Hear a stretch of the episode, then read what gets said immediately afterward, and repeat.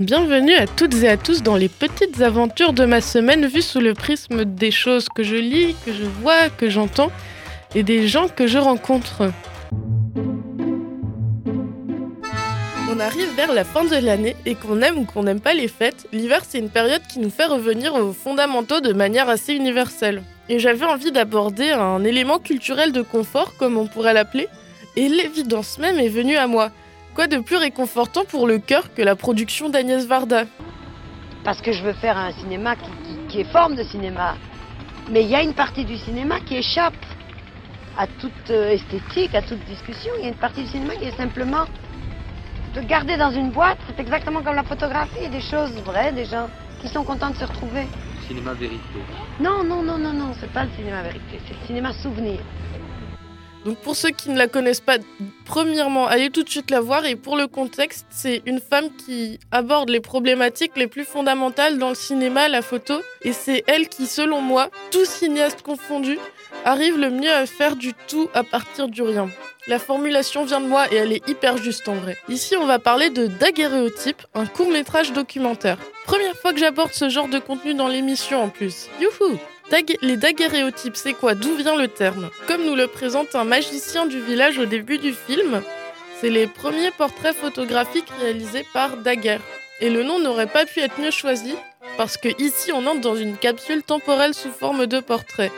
Ces daguerréotypes en couleur, ces images à l'ancienne, ce portrait collectif est presque dagué stéréotypé de quelques types et typesses de la rue Daguerre. Ces images et ce son qui se veulent modestes et discrets, Et les portraits de qui allez-vous me demander? Alors on entre dans l'intimité, non pas des commerces, mais des commerçants, dans un petit morceau de la rue Daguerre, entre les morceaux 70 et 90. Commerçants chez lesquels Varda se rend quotidiennement dans sa vie de tous les jours. Et pour moi, donc, il y a un mot qui décrit très bien tout l'état d'esprit de ce film, c'est la capsule temporelle. Alors l'authenticité des capsules temporelles, comme je l'ai déjà dit dans mon épisode sur Buffy, c'est quelque chose qui me tient vraiment à cœur. Dans cette capsule, Varda met en lumière des choses qu'on ne voit pas. On s'éloigne de l'uniformisation pour s'approcher de la singularité, et on s'éloigne d'ailleurs de Paris pour entrer dans un microcosme qui s'est construit petit à petit et qui forme un tout. Je m'appelle Boukra Mustafa, je suis né à Djerba. Je suis Je m'appelle Yves. Je suis né dans un petit village de 500 habitants. Je m'appelle Geneviève, je viens des Côtes du Nord, je suis née dans les Morbihan. Je me nomme Henri Piennoir. Je suis né le 21 janvier 1910 à Portée la Conception, Orbe. Ma femme s'appelle Marcel, moi je m'appelle Léonce. Léonocien. On entend l'accordéoniste de rue en fond sonore quasi permanent. On va chercher l'eau de Cologne pour son ami. On cherche son lait écrémé à l'épicerie turque. On écoute les petits dramas de quartier chez la coiffeuse. On observe les tailleurs derrière la vitrine la nuit. Parce que je cite, dans la couture on ne badine pas avec la patience. Et on alterne entre les sorts avec des couteaux chez le magicien et le boucher qui manie les carcasses. Enfin bref, on alterne entre tous les commerçants comme si on allait faire nos courses, mais on ne s'intéresse pas aux produits, mais à la personne derrière le comptoir. le temps, comme il s'écoule au chardon bleu, m'a rendu sensible au temps du petit commerce. J'ai eu envie de traverser non pas les miroirs, mais les vitrines des boutiques de ma rue. Être dedans, du côté des artisans, des commerçants et des vendeurs, dans la lenteur et la patience de leur travail, dans les moments d'attente. Et quand les clients sont là, ce sont les clients qui attendent.